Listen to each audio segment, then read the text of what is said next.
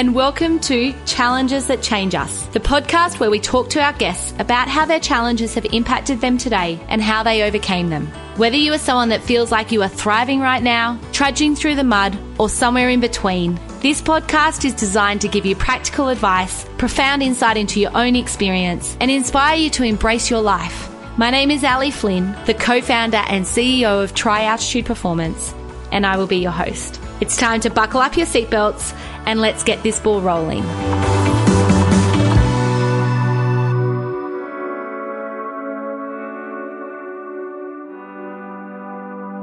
Allow me to introduce you to my beautiful friend, Steph Wanless. Steph is not only the co-founder and editor director of Found Regional magazine, but also a lover of good grammar, good gin, and good times. When she's not busy crafting stories, interviewing fascinating individuals, or meticulously editing articles, she can be found lost in thought, planning her next 10 stories. Her mission with Found Regional is to illuminate the tapestry of regional New South Wales, celebrating the extraordinary people, businesses, and creativity that weave together in its unique narrative. But today, we are turning a spotlight onto Steph herself. In this episode, we have a heart to heart conversation about Steph's experience as a parent of premature babies. We dive deep into the emotional roller coaster and the practical challenges of those critical days and weeks following childbirth, where she had to trust in others to become the lifeline to keep her precious little babies alive. We'll also explore the ongoing challenges of post traumatic stress and anxiety that Steph has faced. Remember, if you're going through a tough time, there is no shame in seeking help. Reach out to a friend, a professional, or a helpline like Lifeline on 13 11 14. You are not alone. Now, before we dive into this conversation, you know I like to let you all know what to expect in regards to trigger warnings so that you can work out if this is the right episode for you today. Steph and I will be discussing her experiences with premature birth and the NICU. So if this topic isn't right for you today, please feel free to skip the episode and we will see you next Monday. So let's get started. Welcome, Steph, to Challenges That Change Us. Thank you for coming on today. Thank you so much for having me, Ali. Great to be here. I love to start every podcast with asking our guests what animal best describes you and what is it about that animal in particular? I'm so glad that you gave me a little heads up for this one because I have prepped. I'm not good with this kind of questioning because for me it falls into the realm of fantasy and um, coming from such like a yeah, like human to human storytelling background, I was like, I can't relate. Like, I can't even begin to think of where I fall into that animal space. So I actually asked my kids because I thought that would give a more, uh, yeah, unique and honest answer, I guess. So I, I, even have it written down. My daughter, who is six, Ella, she said that I would be a lion because I am calm but fierce, Ooh. which was super interesting. Um, and then my son Ted, who is almost 10, said that I would be a dolphin because I'm always laughing and bring joy into people's lives. That's a beautiful compliment from both your children. Very sweet, very sweet. But those yeah, animals are not right. similar, Steph. So, uh, if we were going to ask different. your husband, what would he say?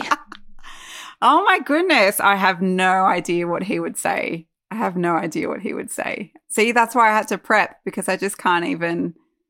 I can't. My head doesn't operate in that that way. Which we'll get an understanding of today, right? Because we're going to be talking yeah. a little bit about particularly your creative brain, which is phenomenal and constantly on the go. But it's creative in in like you said in human story and that connection piece as opposed yes. to fantasy. Mm, yeah, that's it. That's it. And also just you know usually being the one who's directing the line of questioning and having control over the angle and the path that we take. So, yeah, things like that, questions like that in particular will throw me entirely, but I'll give it a red hot go. What you're saying yeah. is this translates to you're going to change your questioning style after this interview because you're going to realize what it's like to be on the other end of the yes. coin. Yes. And when I am interviewing people, they do often say, like, you know, where, when have you shared your story? What have, you know, where have you talked about your life? And I actually say, oh, that's a good point. Like I haven't, I haven't done it. So being here today is really important to me. It's something that I want to get more comfortable with in myself and be able to show the people who do, you know, give me the honor of sharing their stories that I can do it too and they can have a listen to this. I didn't realize this is the first time sharing your story. I don't go personal yeah. with my myself. So on that note, how are you feeling right now then before we even begin? Like are you nervous? Are you feeling vulnerable? Are you like let's just get into it? I'm a little bit nervous. Again, I think because the content is reliant on me to bring it to the party where like I know that I can get interesting stories out of anyone. and I know that's you. Like you can do that too. You know, I've I've listened to the podcast, so I am fully aware of how good you are at what you do too. So I know I'm in safe hands. But um yeah, a little bit nervous, not vulnerable. I'm not afraid of of going deeper. Like I think that's what human connection and and and drawing out that really powerful story is all about. And I, I ask people to do that all the time, as I said. So I'm kind of yeah, I'm a bit keen yeah. to to give it a go myself. Yeah. Well, no pressure, no pressure. I'm just going to have a sip of water over yeah. here and take a moment. Do it. yeah. Maybe the best place to start then, Steph, maybe a really nice place for me and for the listeners, because I haven't heard your story, is maybe taking us back to a time before kids, you know, painting a picture of what your life looked like as you started to kick off your career and where it was before you fell pregnant. I'd studied journalism, like I'd I'd known for for a very long time that I'd wanted to I want to be a writer. So I knew as soon as I finished high school I'd go into that journalism degree. But I actually landed roles in ad sales and digital media management and things like that for several years before I finally took a leap into a writer position for a publishing house in Balmain, which came along with a, a, massive pay cut, as you can imagine from being in sales for so long. But yeah, so I had just started working at this publishing house in Balmain. It was a custom publisher. We did a, lot of different print publications and newsletters for various associations. So it could be things like real estate and finance and, and tech. And,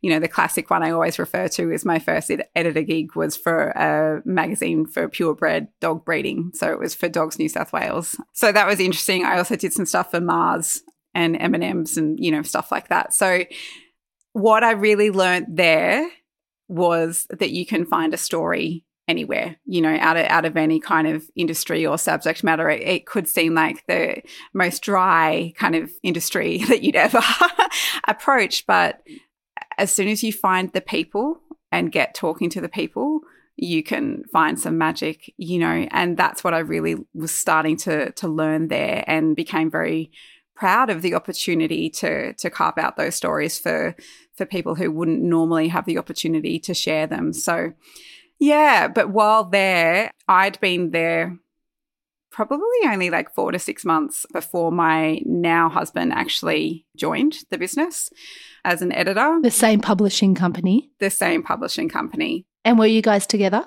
No, no. So I met him there, sorry. Yeah, he had come over from England. He's from, yeah, Northeast UK. And he joined the business. And yeah, it wasn't like an immediate thing, but, you know, I think I don't know, six to 12 months later, we'd started seeing each other, and he actually worked his way up to chief content officer, I think was the title. So he that meant he was overseeing the entire editorial team at the publishing house, me being one of them. We did actually end up having a manager placed in between us just so that I didn't have to directly report to him because that could be a bit awkward. And I probably didn't want to be going to him asking him permission for certain things in my roles. So the managing director very kindly made that arrangement for us. So that was great. But yeah, we knew what we wanted out of our life together very quickly. And I think we'd been together maybe two to three years before falling pregnant and like very planned, you know, very wanted. So yeah, that happened, and it, I ended up starting my maternity leave when I think I'd been there almost four years, you know, and I, I really felt like I'd found my feet finally in, in editorial and I was doing what I loved. I was doing what I was passionate about. I was refining, you know, my skill set both in like writing and interviewing and, and things like that. So, yeah, while I was obviously thrilled to be pregnant, please don't take that the wrong way. it did certainly push the brakes on that side of me. And I think that's something, Steph, that often isn't spoken about. I mean, I spoke, spoke about in my interview around how I grieved. I was pregnant and I grieved for how am I going to not work in the position that I love so much and I'm so passionate about. It didn't mean that I didn't want my baby. It didn't mean that I wasn't so excited about being pregnant, but there was this like right next door, this other feeling of like, God, I've worked so hard to get here and I love what I do and I'm passionate about it and I can't imagine a world without it. Yes, exactly. Exactly. So all of those things and then some were, were running through my head. I was also incredibly unwell with my first pregnancy. It was that classic where they say it's morning sickness, but I had morning sickness 24 7. I couldn't keep down water. I was bedridden for two weeks. I had to go to hospital a couple of times to be put on a drip to be rehydrated. So, yeah, it wasn't like a pretty glowing, you know, festival over here. It was, yeah, a horrible, swollen, nauseous mess, basically. so, yeah, yeah, I was certainly, everything came to a grinding halt, like creatively, mentally, physically, all in one go. So, it was an, an, awakening, I guess, of what it actually means to step into motherhood. Yeah. Do you know, it's funny when I when I talk to people that are pregnant, it's kind of like two sides of the fence. There's the ones that are like, it's the best I ever felt. And I'm like, really? Yeah. I don't think yeah. I had four hours of my pregnancies where I felt remotely even close to the best I've ever felt. And it's just can be such extreme experiences, can't it?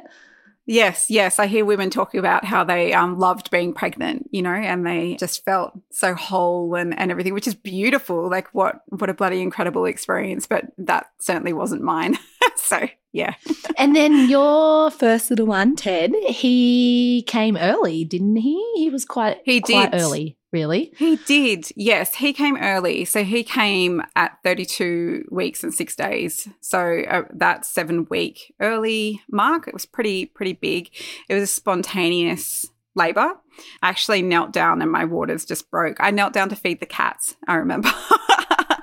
and my waters just broke and wouldn't stop. Marty was at work. Thankfully, my parents were actually staying with us at the time. So I had someone in the house with us. Obviously, we were living in Sydney, we were in Concord. Marty came home and we had, you know, that fun drive to hospital down Parramatta Road to RPA. And look, I was so aware of how early he was. But I have to say that there was this kind of bizarre calmness that had had kicked into me the second my, my waters broke. And I just felt somehow, even from that first moment, that everything was going to be okay. Like I could have been completely delirious and absolutely kidding myself, but I just I I remember feeling calm, even though it was so early. The doctors did try. You know, I think they inject steroids and stuff, don't they, to try and put a halt on labor or at least delay labor. And my body wasn't having any of it. So yeah, it just it just didn't stop. And um, yeah, he was there. I think it was about 14 hours later from that from that moment of the waters breaking. So Did they did they know why? Did you find out why you went into labor so early? No, look, since since then and since my second baby, Ella, because she was also early, but she was 6 weeks early. They've, you know, I guess looked at my body a little bit more. I mean, I'm quite short torsoed, like I'm quite short. They were could have, they were saying, you know, it could even be as something as simple as there wasn't a lot of space in there. They've even recently, and it was bizarre that they didn't notice this when I was actually pregnant, but interestingly, my uterus apparently is what's called a bicornuate uterus, which means it's like a love heart shape. so the baby will only grow up into one side of the heart. So rather than it being like that, it's like that in a heart shape for listeners, sorry. And yeah, the baby will grow up into one half of the heart. So they run out of room really quickly. Is that interesting? Yeah, yeah. So, but they didn't know that. No one noticed that until after I'd even had the second child as well. So that would have been handy information to have. But look, also there's a family history. Like I was preemie, I was four weeks preemie so they say sometimes you know that can can play a role as well. But yeah no no no real answers just you know it is what it is. And we were very lucky that that both of them were were a good size for being so preemie and and you know could put up a good fight. And so what did the what did those days look like post labor those early early days? Pretty horrible and lonely Ted wasn't good. He wasn't in a good way. He had a collapsed lung and wasn't breathing well on his own. So, you know, you don't get those moments of the baby arriving and, you know, them being put on your chest and you having that skin to skin time or anything like that. He was immediately placed into, you know, his plastic crib and wheeled away. And I remember Marty looking at me because obviously I, you know, just had just given birth. So there was stuff that I needed to to continue on with in that in that room. And he just looks at me and I said, I'm fine, follow Ted, like follow him. Which was I remember that being a really poignant moment because it was the first time, you know, in our relationship that we kind of realized that we needed to split like that the if that makes sense like the the the child comes first now you know like from here on in it doesn't matter like whatever's happening to me is going to happen to me. He's the priority so you need to go with him and and be with him. So the first time i actually saw ted was in a photo that marty had taken in that moment that he followed him down to the premi ward at rpa and he was all you know, bandaged up. He had a drip on his arm. It was a posterior birth. So he came out looking up at the stars. So his forehead, you know, was incredibly swollen and very badly bruised. So he had bandaging around his head and he was on CPAP immediately because he just couldn't breathe. His lungs weren't operating. So he had, you know, all the tubes and prongs, his nose and, and everything. So, yeah, you don't really see much of, you know, a beautiful newborn in that moment, you see a, a tiny infant who is weak and strapped up. And I saw it in a photograph. So once I had you know, because you have to obviously deliver the placenta and go through all of that process. And I had had a, a, very minor epidural, like I could still feel my legs, but I had had a minor epidural. So there was a, you know, I had to obviously give my body time to get over that and, and be able to, you know, move again properly and safely before I was put in a wheelchair a few hours later and wheeled down to NICU. Do you remember what was what was happening for you in your mind during those few hours, or were you just exhausted and just dealing? I um. oh gosh, I think, I think there was obviously a healthy amount of shock running through my system, and adrenaline as well. I guess I felt calm in that I knew that Marty was with him. Mm. I remember laughing like with the doctor, like my way a lot of the time is also just to make conversation with people to distract myself and make jokes. And the doctor who was helping me post labor was his surname was King, so he was Dr. King.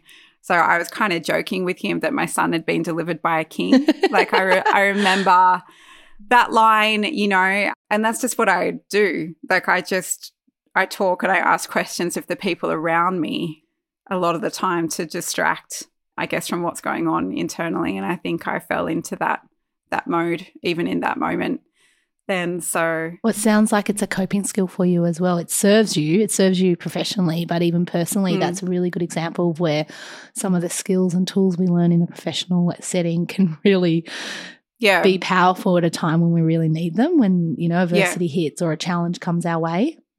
Yeah, absolutely. Mm. Absolutely. No, that's that's what I did. But yeah, look, I remember being very you know, I was trembling. You know, I was I was shaking all over. I obviously had some drugs running through my system as well, let alone the emotional impact of of what was going on. So mm. yeah, I remember physically shaking and yeah, just being pretty out of it.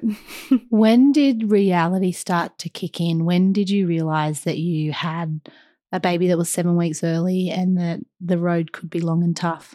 Probably not until I, I was wheeled down and could actually see him, you know, face to face.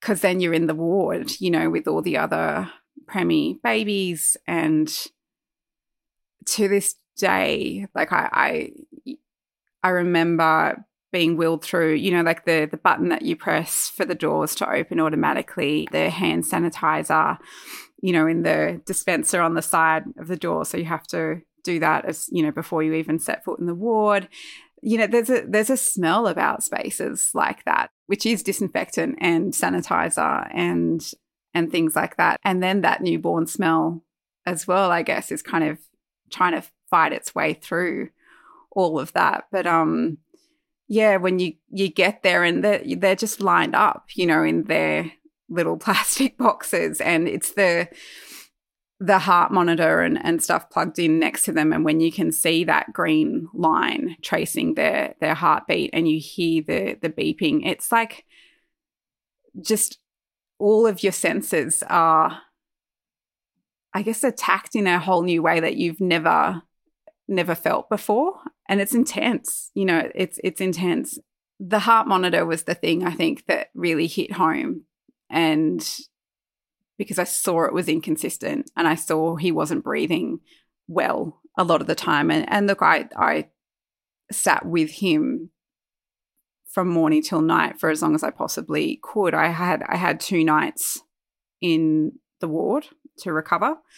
They put me in a private room actually just so that I didn't have to be near mothers who had their babies obviously with them and next to them. That was a hard experience. There was nowhere for Marty to stay either, so he had to go home. So you you expect to have your baby with you the whole time the second that they arrive, right? And I just didn't. I had to trust other people to look after him immediately. So yeah, you know, I had to leave him to to go up to my room for those first two nights, but the the worst night of my life was that third day when I had to go home and leave him. And I just remember falling to my knees in our bedroom in Concord. And just like it was that real guttural, like earthy, raw wailing. And I didn't think it would hit me this way emotionally, but it has.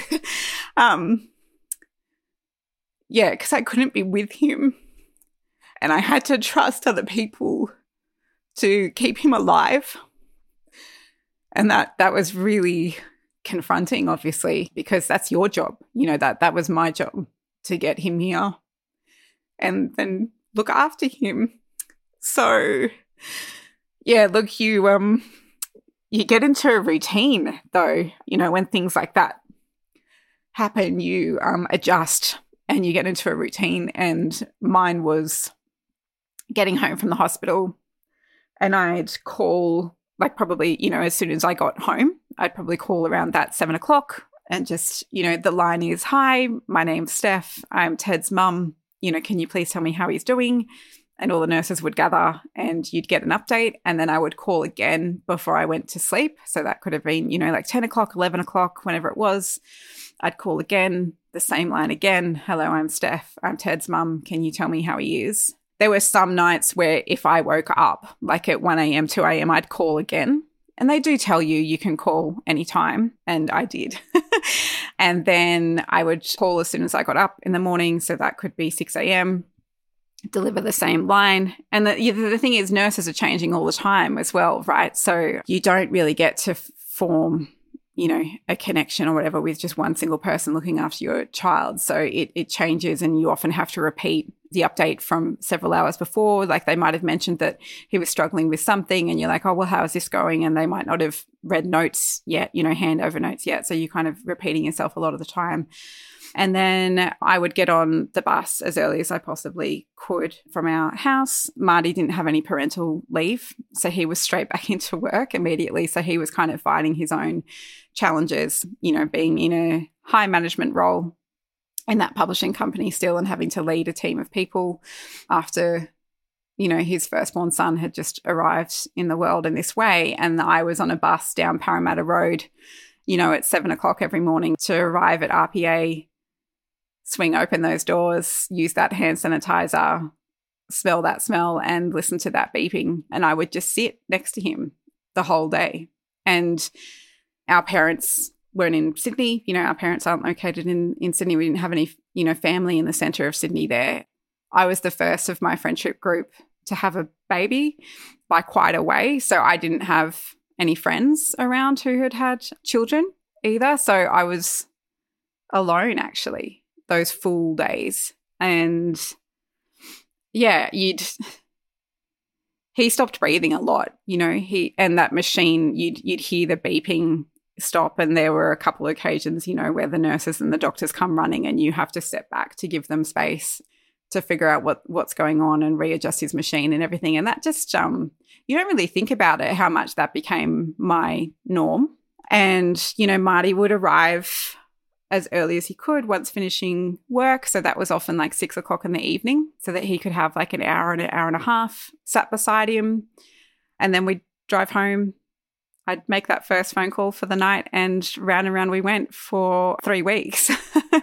so, look, in the grand scheme of things, like emotions aside, yes, it, it's hit me more than I expected it to, but my God, we were lucky you know, in in so many ways we were lucky. Yeah, Ted Ted wasn't well, but he was fighting and he was improving each day.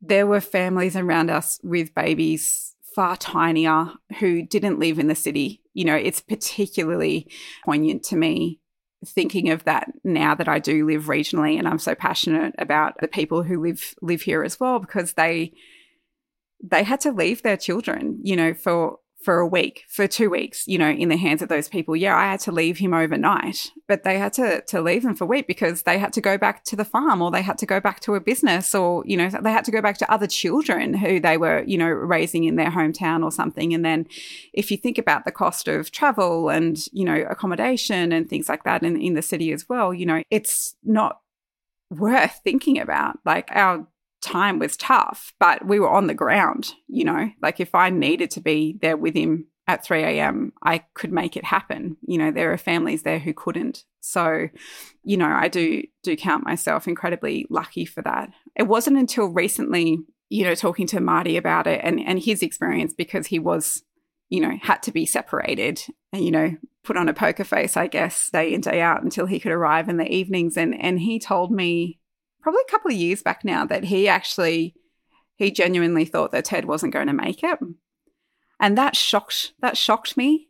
But then I stopped and thought, well, yeah, he he didn't get to be close to him. Like he didn't get to be right there next to him and, and watch that breathing, you know. So of course his mind would be running a million miles an hour because he's separated from us, you know. Um, and you and you don't you don't know what's happening. You're not getting those constant updates from the nurses while you just sit there for hours on end and then tear yourself away to go to the hospital, you know, cafeteria and eat something horrific and then and then go back. So that was tough. But, you know, he's almost 10 now, so he's good.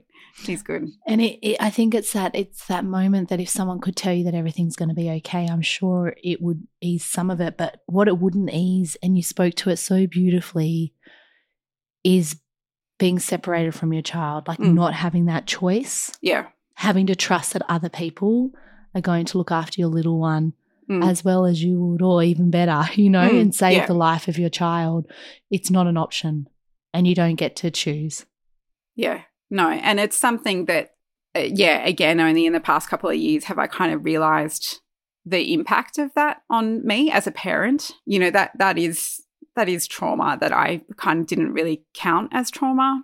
And in like even just like a passing session with a with a therapist a couple of years ago, and the, and that came up out of the blue. I wasn't even talking to her specifically about that, but she said, "You know that it's looking like a, a strong likelihood that you've got post traumatic stress disorder, mm. you know, from from the, those experiences with both your children. And I thought, oh, yeah, like I, I guess. And then if I stop and look at the way I parent, you know, the, the way I am as a mother, I've always been quite anxious. Like I, I try to be cool and calm and collected in front of them, but I, I am anxious. I was particularly anxious, obviously, when they were both very young and I had every monitoring system, you know, you could get to monitor their breathing, the discs and things that you can slide under their mattresses. Because I was so used to, and this was with both Ted and Ella, I was so used to being able to physically see on a screen that they were breathing. So when I brought them home and I didn't have the reassurance of that machine in front of me, I I panicked, you know, and I and I needed that that baby monitor the whole time. When it got to the point where the monitor wasn't, you know, a thing anymore, like it wasn't needed. They were obviously getting older, and I can't track their breathing, you know, when they're four, five, six, or whatever. 10, 12, 16. 10. Yeah. Teenagers. Exactly. oh my God. Believe me, I would if I could. Unplugging that and taking that away, that was a really huge thing like that really hit me. And and if I'm perfectly honest, you know, even you know, prepping for this chat with you a little bit, I've you know, I'm acutely aware that I still I still check that they're breathing. I think that's quite a normal parent thing. I do appreciate that. I think a lot of parents would still do that. But like they're now six and and as I said, basically ten. But I have to check them twice before I go to sleep. And then if I wake up during the night at any point, I have to get up and check them again. And I check that their chests are rising up and down and that I can hear them breathing. And if I try during those like early hours, you know, late at night, early in the morning, whatever it might be, if I try to say to myself in my head, Steph, don't be ridiculous, they're fine, then a voice comes in saying, Steph, if you don't check this time, this could be the time that they're not breathing. And that's that's just now. That's just still, you know, almost a nightly occurrence for me. So, yeah, and it's not something I ever think about because you just keep it in your own head, don't you? You know, it's just something that you do and it's become such a massive habit. But, you know, that's fueled from all of that experience with them coming into the world. You know, not, I don't leave them with people outside of family. It's, it's always like my parents or Marty's parents, you know, or siblings or something like that. I just, I can't leave them with a babysitter who's not, you know, part of the family. And I also really struggle to be away from them overnight so still now, you know, two two nights away is my absolute limit, my absolute limit. And um, and it's on that that next morning, you know, I'm chomping at the bit to get home. and what's the fear, you know, when you're away for those nights? What comes up for you?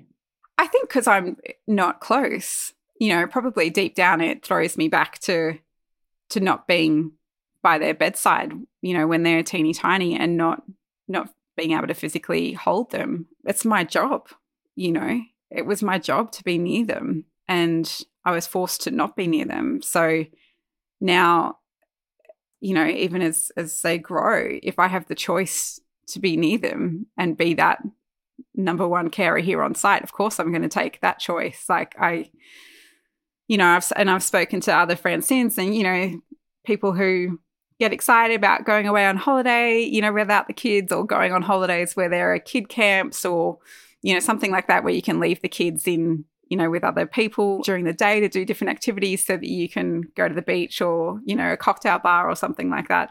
I can't. I just, that is of no interest to me whatsoever. You know, we're all in. You know, I am I am all in all the time. It's not a holiday to me if I'm not next to them. And now that um, you know, particularly Ted, he has struggled with a little bit of anxiety him, himself. Like he's he's good, but he's um super emotionally intelligent and a deep thinker, and he gets that from me. and you know, I'm very honest. You know, they, both the kids know how they arrived. They know to a certain extent, like the experiences that we had with them. You know, obviously they've seen the photos where they're they're all you know, strapped up with tubes and in plastic boxes and things like that. So they know that it was tough. And, and I've explained, you know, this is why mummy now can be a little bit anxious or like a little bit overprotective or you know wants to know where you are at all times and and things like that and again a lot of those things are i'm sure you know that's a normal parenting response you know if we're in a supermarket and they disappear around the corner of the next aisle and I'm three steps behind them, the panic that sets into me if I don't have eyes on them. You know, I think a lot of people just go, oh, cool, they've just turned the corner. I'm turning the corner in three to four steps' time. Mm-hmm. And you're going to know that they'll be there around that corner. I just, I just don't cope even with with that. Like I can feel it in my chest if I can't physically see them. And I can hear for you that it doesn't let up either. It's like, no. And I think you've referred a few times, like, yes, this can be what other people experience with parenting, but we all experience experience parenting differently. But what I'm hearing for you is that this is a constant in your world, and it's a non-negotiable. Mm. Mm. Yeah, yeah, absolutely.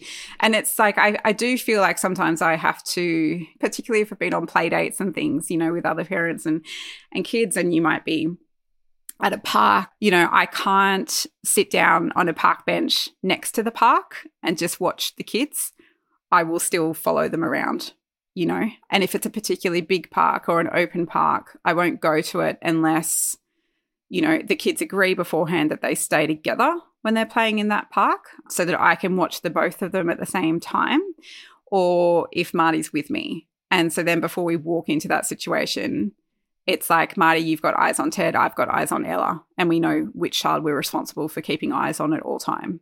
Yeah, so there's that component of it as as well where um I just can't let go. What does Marty say when is he the same or does he sort of say to you, you know, you do you or like what's kind of the language there? I can tell he's the same. I can tell he's the same. He's not a, a, massive chatter and he's a really private person. So talking about him on the pod's probably not the best yeah. thing. yeah. No, no, no. He'll be good. Like he'll be happy for me to say these bits. He's very calm and very constant and, you know, probably in a lot of ways the complete opposite of me, which I guess is why it works a lot of the time. But I can tell that it's the same for him because he's never questioned it. Mm. You know, he's he's never questioned me saying, you know, okay, you're on Ted or you're on Ella or whatever. And I, I think there's a huge part of him that absolutely joins me in those those fears and those anxieties, particularly because, you know, even worse to a certain extent for him, he wasn't by their bedside as i said you know he had to separate entirely for all those hours from day dot. And and there's an element too steph that i think you know i guess my professional hat coming on that says you know is it interrupting your everyday? Is it interrupting what you're wanting to do? Or is it how you're choosing to live your life you know? Because this is where you actually want to be and this is actually how you want to parent. And i would hope that other people don't judge that because you got to do you, right? Like you got to do yeah. you and your experience is different. But I guess if there's that element that it's really interrupting you functioning in the way that you want to function, then it's a different conversation, right? Yeah, it is. It is. I think like with with people who you know, if we do socialize with them regularly and they have other kids, I actually it often gets to a point where I say, "Hey, I need you to know that this is this is how I parent and this is the reason that I parent this way." And I'm not stopping you know that that part of myself. You know there, there could be times where you're at a venue you're at a pub and there's you know somewhere the kids can run to to play nearby or like again if it's around the corner if anything's out of sight it's not happening. You know it's it's not not a thing on on my watch. I i won't do it. And i think people can often you know mistake that for being really controlling or i don't know I don't know. I, I do get paranoid. I get some, you know, sometimes about the way I'm I'm viewed as a parent, but that's where I will, you know, step in and say, "Hey, this is what I've been through, and this is why I'm not negotiating on this." And the kids know. You know, if nothing's hidden, like the kids know. Out of curiosity, do you get any pushback on that? Like, do you get parents that are like, "Oh, you know," or does everyone accept that and then embrace it and yeah, mostly it's accepted. Good. You know, sometimes it's like, oh, yeah, no, the kids will be cool. Like, I'm like, ah, uh, yeah, no, I'm just going to follow them. Like, and I think people see pretty quickly, you know, as you said, that for me, it's a, it's a non negotiable. I don't care about, you know, not sitting at a bar with a drink in hand with with people you know around me chatting if it means leaving the kids to their own devices somewhere that, that's out of sight for me. I don't care. We're sort of starting to lead into like the career and like what's happened post birth but we kind of jumped over ella's birth. And so i thought maybe it's worth because she was also six weeks preemie and it might be worth us just jumping back a second and having a conversation about what that experience was like for you and how that looked different. Yeah little girl. yeah. Yeah. So by that point, we had moved from Sydney to Newcastle. We left when Ted was one and yeah, bought a bought a property in Newey and set up there. A couple of reasons, obviously, just like affordability, but my brother and his wife were also on the ground there. So that was a lovely thing to be close to them, you know, with particularly when, when Ted was so young. But, you know, Marty was still commuting for couple of years there. So, and yeah, as I said, like even though my brother and his wife were there, you know, they obviously have their lives. They didn't have babies yet. So they were just working full time and doing their beautiful socializing thing. And I hadn't, you know, I didn't have friends there. So uh, it was a good move, but I was again alone a lot and Marty was away for you know two nights a week that was a confronting time in a completely different kind of way like I, I was happy there but I, I was lonely and because Ted had been so unwell and had difficulties with his lungs and, and stuff still, the doctors had kind of said to us, if you can keep him out of daycare, you know, for at least his first two years, three if if you can can really pull it off, then that's beneficial to him, you know, health wise, because obviously the second they get into daycare, they're exposed to all different kinds of germs and viruses and all those glorious things on a daily basis. So I just knew that I'd stay off work and I'd, I'd keep him home, and and that enabled us to move to Newcastle because I just said I'm not I'm not coming back to work. Marty and I made that decision that you know he would carry on. Obviously, I would stay off. I couldn't afford, you know, we couldn't have afforded daycare in Sydney and all that anyway. So you know, we were we were certainly making the right choice to to shift out to to Newcastle. But um, you know, Ted was still in and out of hospital a lot of the time in those first few years of his life. Like if, you know, he got a cold, then it, it, it escalated really quickly. He was asthmatic and he would get bronchitis. We'd be in, you know, isolation a lot of the time, the two of us in private rooms in hospitals to, you know, and and the monitoring of the breathing would start like all over again. So that was ongoing, and and then that would happen, you know, a lot with with Marty away out of town as well. So again, alone, like not on Marty, but I mean, like a lot of this journey you've had to kind of trudge through on your own. Yes. Without that extra support, not because people probably didn't want to be there, but because they just weren't in the same stage or exactly. they weren't physically there or they hadn't experienced a premie. And, you know, just all of those things kind of, it's the perfect storm, really. Yeah, absolutely. And look, you know, uh, we've got wonderful parents. You know, I, I would never want it to sound like they're not, you know, the absolute best, and, and, they are, you know, and they're always just a phone call or, or a text away. But the fact of the matter was that they didn't live there. You know, they don't live near us. And it wasn't their journey to walk. You know, even if people were physically there having a cup of tea with you on the day, it's still your experience. Mm, yeah, but you get you know, you get used to it, don't you? You get into the groove and, and you find your new routine. Well, you and did. Then, yeah. I'm like, no, Steph, most of us don't have to get used to that, right? Most of us don't get used to hearing our kids breathe on a monitor. Mm-hmm. But mm-hmm. that became your everyday. That became yeah. your norm. Yeah, that was norm. That was norm. You know, it blows my mind to think that you had another child. Yeah. Uh, look, I actually, after having Ted, I really, I, I thought I always wanted two kids. And then being through that experience with Ted, I thought, mm, like, I'm actually not sure that I can do that again.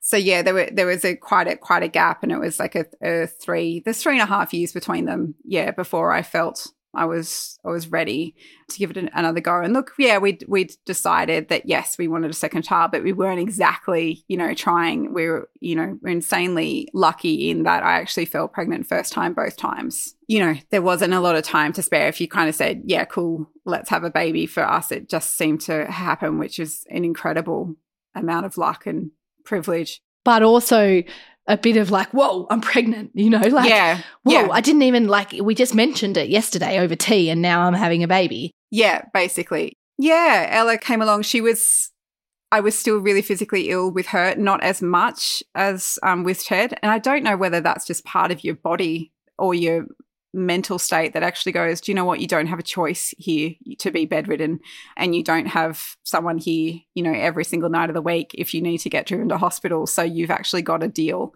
So I don't know if that was that was part of that where I just ran with it a bit more. I can remember, you know, looking after Ted, you know, as a teeny tiny toddler and pausing to throw up or, you know, steady myself or or something, you know, it it wasn't, I guess, as shocking because that's how I was first time round. I knew there was a high chance that that's how it was going to be again. So you run with it. And then I'd actually just finally arranged for Ted to start daycare. He'd, he'd been at a, a small childcare centre for a couple of days a week, short days and, and things like that. And he was going well. And I was moving him up to a bigger centre towards the end of my pregnancy with Ella. And it was his first day in the new center. And again, very luckily, my mom was with me because, because Marty was out of town so much. We'd made the decision that at around that seven week mark, like before um, due date, that I should have someone with me if possible. So mum was with me and we'd driven to this daycare centre to drop Ted off at his first day at school. He wasn't going to be there full time. I think he was still just going to be doing three days a week. And you fed the cat. you fed I the cat. literally, and I fed the cat. Should have learned the first time. I literally, you know, was saying goodbye to him and had hung his bag up. And I felt my waters go. in that in that daycare room on that. Hi guys, I'm here. Everyone, I'm here. Yeah, my yeah, name is. Steph, Yeah. and I'm Yeah, broken waters yeah. on the floor. Well, luckily it wasn't like that. It wasn't like it is in the movies. You know, I there was a trickle, and I'm like, I think, I think my waters might have just gone. So Did you freak out though? Like, was your first? Were you alarmed, or did you have that sense of calmness again? Like, what happened in that moment? I had that sense of calmness again. By that point, you know, I, you know, because I had mum there, I also had a really beautiful friend, Sarah. She was pregnant at the same time with her second child, and her firstborn Otis is Ted's best mate, and so she was dropping him off at the same time. So she was there with me, and so she obviously knew my whole history as well. And I said, I think this has just happened. And bless her, she pulled a um a nappy out of her handbag. Here you go. Here you go. Yeah, Just and just went, on. hey, just run to the loo and just shove that down your pants just to stop it if that's what's going on. Everyone needs a Sarah. Everyone needs a Sarah. Believe me, you absolutely do. If you if you would yeah had the honor of meeting her, you would know you need that woman in your life. So yeah, I did that and got in the car with mum and drove to John Hunter Hospital and called Marty. And he had literally just arrived outside the office in Sydney and was parking and I said, My waters have gone. I'm at the hospital. And he just got back in the car and turned around and drove all the way back. So yeah, and same thing, exact same scenario. Like they tried to to halt labor and and stop it from progressing. Nah, nah. My body was just like, no, this is this is happening. Ella didn't give me time. I was all about the drugs and the epidural, like if that was that was possible. Because with Ted, because it wasn't such a strong i think there's this real misconception about epidurals actually like that you have it and you can't feel anything or that you can't move your legs or anything like that. But with ted when i had it it was a it was a low dose. I could certainly still feel my legs. I could certainly still feel like every you know labor pain and i knew when i needed to breathe and i knew when i needed to push and i could feel those contractions. So i wanted that with ella because i felt in control with ted with that but the pain was obviously lessened somewhat. Ella didn't give me time for that. And so i yeah there, there was that was like just i felt everything. And that was quite mind blowing as well. I just yeah i remember looking you know I'm not a quiet person. You know, people who know me will know that I'm not, you know, I'm not quiet at the best of times. So there was some yelling and there was some swearing. And, you know, I remember looking down at my my doctor and she just, you know, telling me, you have to do this. You have to do this. And, you know, that that one last ounce of strength, you know, to to get her here. And I hadn't even realized that it had happened. And people like you were yelling at me like, Steph, look down, look down. look down. Mike, and she was We can't use these words on the podcast, but there was like, you blah blah blah blah blah blah. blah. Yeah, You exactly. down. yeah, yeah. I'm like, why are you yelling at me to look down? And it's because my yelling. Yeah. because my daughter was there, and I'm like, oh wow. So look, with her, I did. I got about five seconds of her on my chest, and Marty got a photo in that moment, which was just incredible. But then she got put into her plastic box and wheeled away, and Marty followed her, and you know, my mum was home with Ted, and it just felt like here we go again. You know, like it just I, I wasn't I wasn't scared. I wasn't panicking, you know, n- none of those things. I was just like, cool, this is how I, you know, bring children into the world. This is the the way it happens for us. It's going to be the same routine, but in a different hospital. So now I just need to go get the lay of the land in this NICU. It's quite pragmatic, really. Yeah. And, I, and, you know, I just knew that I needed to figure out how I was going to do it, you know, with having Ted at home and how we were going to juggle, juggle that. So yeah, but she was, she was stronger. So she didn't have the extent of like breathing issues that Ted did. She, she did still need help breathing and she was on CPAP for four days and then was weaned off and she had a day off, but then she needed to go back on for another two days, which is quite remarkable. Like very much, like I just was blown away by her because Ted had had been on CPAP for two and a half weeks, you know, and then was weaned off gradually from there. And then when he came home, he was still on a feeding tube, you know, like he was at that point. Whereas Ella, by the end of the first week, she was off CPAP and she was consistently breathing on her own and she was you know feeding well and look she was she was little and and all the rest of course she was but she just you know and I still feel it with her to this day she just kind of knew that she needed to just slot in, you know, and be stronger. And it's like, I don't know, it's this weird feeling that we'd both, you know, been there before and we'd we'd done it before and this is just how it needed to happen. And yeah, you know, when Marty could bring Ted in to meet her, you know, the photos that we have are, of his hand reaching through, you know, the little window in the plastic box and holding her hand for the first time, you know, that way and and things like that. It's all it's a different it's a different scene to what you kind of traditionally picture and and you learn to do weird things like, you know, you learn to like adjust you know, all their cords and you learn to change like these teeny tiny minuscule nappies through the plastic box because they have hand holes like where you can slide them open and put your hands in and then you know you're changing the nappy that way or like adjusting their breathing tubes that way and and things like that. You you develop all these mad skills you know and you you learn the terminology like as well because you need to. Like when nurses and doctors are talking about it you you just learn to know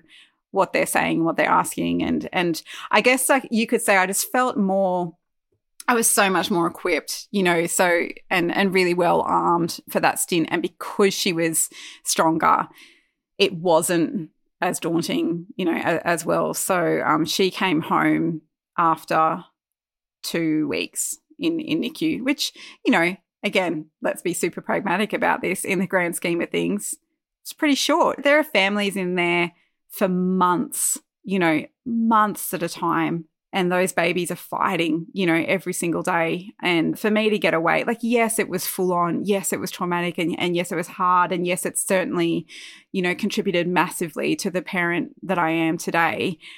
I will still, like, every single day say how lucky we were because there are some some parents in there and babies in there you know just fighting this massive battle we got away with a relatively short stint you know so, and when you think back to those two times, like we've said throughout this podcast, not everyone experiences that. Do you now know some of, I guess, the lessons that you've taken away or some of the mantras? Or are there, you know, when you said you developed all these skills, are there things now that when you look back on that time, you're like, this is actually, these are the things I've taken away that have helped me in my life or, you know, expanded my perspective on life or helped me with these tools that I may otherwise not have had? I think it's perspective, really. It's knowing that no matter how, you know, uh, stressed or worried you feel about other things that are going on, like particularly in your career, right? Because I, I am like career driven. I am. I'm more ambitious than I ever really thought I was in that in that sense. That's starting to kind of emerge in me, and it's something that you're super passionate about and you, and you really want to do. It's a big part of who you are. But if something goes wrong during a day at your job, it doesn't matter. You know, like the, the perspective that you learn from from watching your children like fight for breath is unbeatable. You know, like nothing else, nothing else really matters. You know, everything else could be falling down around you. And if I see them, like even when they're annoying, you know, you know, I, lo- I love them, but like even when kids are being full on and annoying and like it just feels like this relentless like hamster wheel of life, and they're at each other, and you know, all this shit is hitting the fan, and but I I still t- stop and take stock and s- look at them. And I'm like, they've got the breath to yell at each other, you know, and they've got, you know, the energy to, to laugh loudly. They can run and they can scream. They can, you know, they can talk back, you know. Because it could have looked so different because it could have looked so different you know and and even with like recurring health issues right like even yeah okay they they got through and, and they're alive and they're thriving and that's absolutely you know incredible and something i'll be forever grateful for obviously. But the fact they also don't have like any recurring health issues off the back of being so preemie you know ted still does have a bit of asthma that, that we've got to be aware of just from having those weak lungs at the at the start. But you know really in the grand scheme of things you can't ask for anything more than than what we've been been given. So yeah, incredibly lucky and just that constant reminder to maintain perspective, I guess, is what I've taken from it. And Steph, you just mentioned the ambitious career lady, who the girl, that's who I see a lot of and who I get to experience in this world. And I thought we probably haven't really even touched on her. Like Yeah, this podcast, you only use the word ambitious. I was like, the audience are going to be like, um, you know, we haven't even touched on that characteristic, right? Yeah. So- yeah. But that would have been its own road post two premie babies and career. And you, like you, I think you used the words at the start, it came to a sudden halt. Yeah, yeah, absolutely. Yeah. So I think when something like that is in you, it's hard to stop, right? You know, particularly in this, you know, creative field where you feel like there are, you know, for me, there are always words in in me that I wanted to share and stories that I wanted to tell and and things that I wanted heard, you know. I started freelancing when Ted was between eight and 10 weeks old. So I, I had my laptop on my lap. He would be asleep on my chest, and I would be typing stories or proofreading articles for people or, or things like that. So I, I dived back in pretty quickly. And I think that was important for me in my recovery as well, emotionally, but like mentally, I, I, I know myself and I know that I, I needed that. And, you know, that certainly hadn't stopped, you know, as, as the kids grew. We were lucky that we could manage just with them in daycare part time. So they both did, you know, three days a week. And I had them on the other days. Obviously, you know, Ted started school first. And then when Ella followed just last year, she was in kinder last year. So yeah, year one this year. That's when, you know, I knew that I would have that space back again, you know, that that time back again. All of a sudden your two kids are in five days a week. You're like, okay, this is this is my chance. And I guess I'd been working towards that the whole time while, you know, having them at, at home with me for those few days a week, in that I'd very strategically shifted from finance and tech typewriting across to the stories that really interest me, which which are those of, of you know people and particularly people in in regional Australia, and that was something I was able to do when we moved from Newcastle to Armidale, which was I think was four years ago now, which seems insane. Just before COVID kicked in, so you know coming coming back home was such an important important thing to do, and and really fueled kind of that that side of that storytelling side of me as well. So, you know, I'm very, again, very, very fortunate that Marty is um, quite content writing for finance and and tech uh, and that kind of space, and he manages that on a daily basis in the content agency that we formed together. And it gave me the room to step back from that and try and forge this career in, you know, regional publishing and storytelling that I have done with Found Regional magazine and website. So, yeah, once Ella was off and, and they were both in school, then, you know, boom, let's launch a magazine and um, a website too. Just launch a magazine, you know, just again and every day Yeah. everyone Yeah. experiences that hardly. just go launch a mag. yeah, yeah. But it's been exciting. It's been exciting. And, you know, it, it all ties together because, you know, as I keep saying, that is a huge part of, of who I am. And I want the kids to see that. You know, I want the kids to see that I am driven, that I'm ambitious, I am passionate. And if you want to create something, you can go create it. You know, like we'll support you and just make it happen. You know, don't don't overthink, I guess. Like don't overthink. Just dive in and and look, you know, I had a lot of experience in in publishing before doing it. It's not like I just went, oh, how do I start a magazine? You know, I I I'd had had that experience before having the kids. Marty had obviously had that experience as well, so we knew the fundamentals. Like we didn't have to do the research on the process of launching a magazine, and you know, and I'm the writer. You know, like for the first three issues, I wrote basically the whole thing each each time bar i think one article you know so we could keep it on a shoestring you know like and we might have budget for like one photo shoot but other than that i was sourcing photographs from you know people who were happy to donate or i was running around with my iphone and i would just write the whole magazine and get it done you know? And and we've had some incredible people you know jump on board you know since that initial concept claudia who is based down in Tamworth. I actually worked with her on a on a previous magazine and we just hit it off and she was looking for an opportunity and you know she she dived in and she's been with us from day dot part time and honestly it wouldn't have you know, Found Regional wouldn't have happened the way that it has done without her. She's incredibly switched on and like just commercially and, and marketing wise and, and partnerships and stuff that she's, you know, gotten off the ground for us. She is exceptional. So she is a huge asset and a huge part of, you know, how we've being able to do it. And then this year, Meg has come on board full time as our, you know, digital marketing manager. And she's also a really beautiful writer. So also, I just really need to, you know,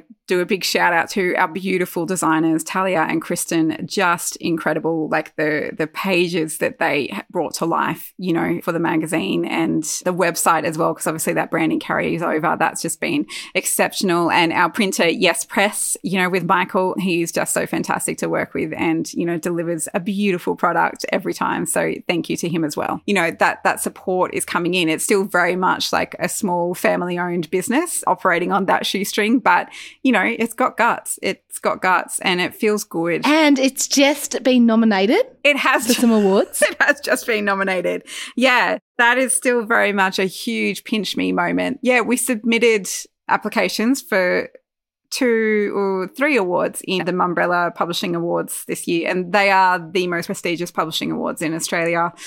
I think they're in their 28th year this year, actually. It's a big deal. You know, it's a, it's a big deal. I always, you know, I remember them when I was working in, in publishing before having children and it was the, the place to be recognized. And just this week, we learnt that we were shortlisted for publication of the year and the cover story article that I wrote on Ben Jackson for issue four has been shortlisted for single article of the year. So Yay!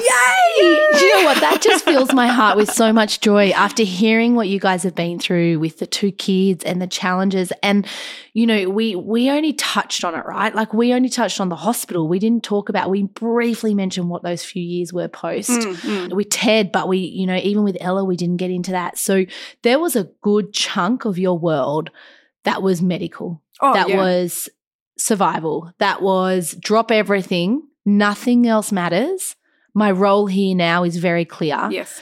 And to think that you've been able to come up for air, this is how it feels for me listening to your story, come up for air and kind of poke it out a little bit and be like, oh, what does it look like now the kids are at school? And then bang, like you're firing and you're and you're driving and you've just got this recognition that is phenomenal. Mm. But I'm so proud of you because of that, because I think Oh, thank you.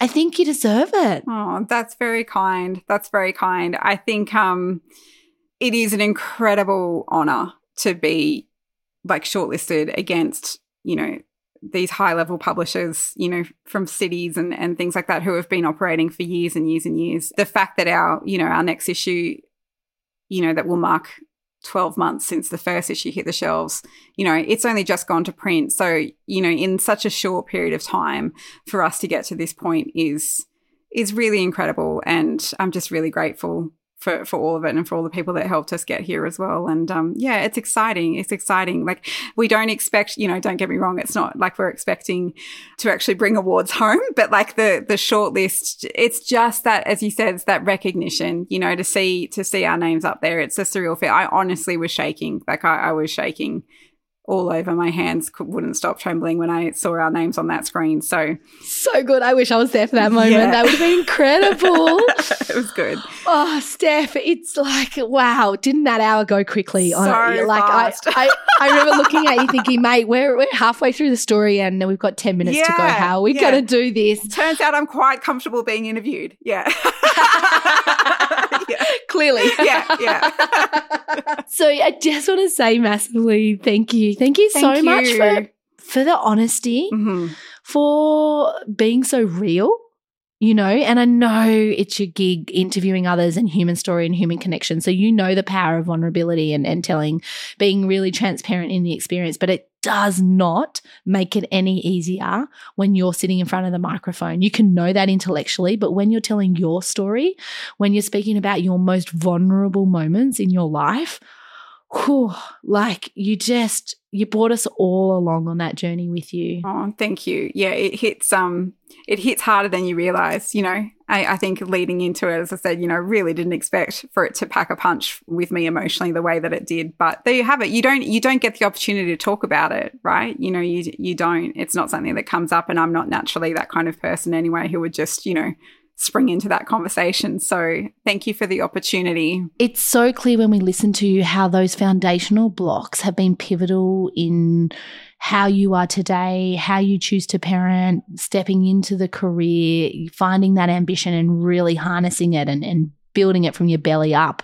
You know, it really we we can track with you that whole road. It's fueling and I'm not one to waste time. I guess. Not at all. I would say after being through all that, it's like, yeah, if you you know what you want to do, just um just do it. Just do it you know. In other words, that translates to watch this space, everyone. Watch this if you're space. not sure what that translates Oh my to. goodness, there are some things. Yeah. Oh look, oh look, we we know what we're doing, you know, and we're very excited to be doing it. And you know, these shortlists with Mumbrella are just, you know, just a beautiful big push to keep on doing what we already had planned anyway. So, yeah, yeah, Yeah. absolutely watch this space because there's more exciting things to come.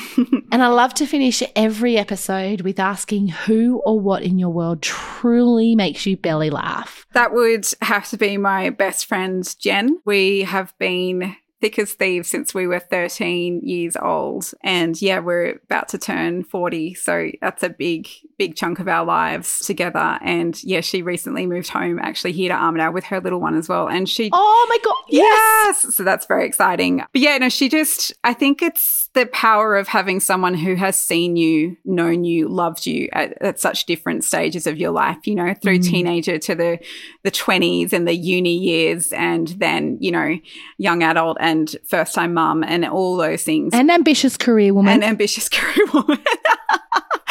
so yeah, it's someone who knows those inside jokes from when you were a 14 year old girl, you know, that, Yeah. and it still gets me. There's little things that she does. We've got a ridiculous dance called the abacus.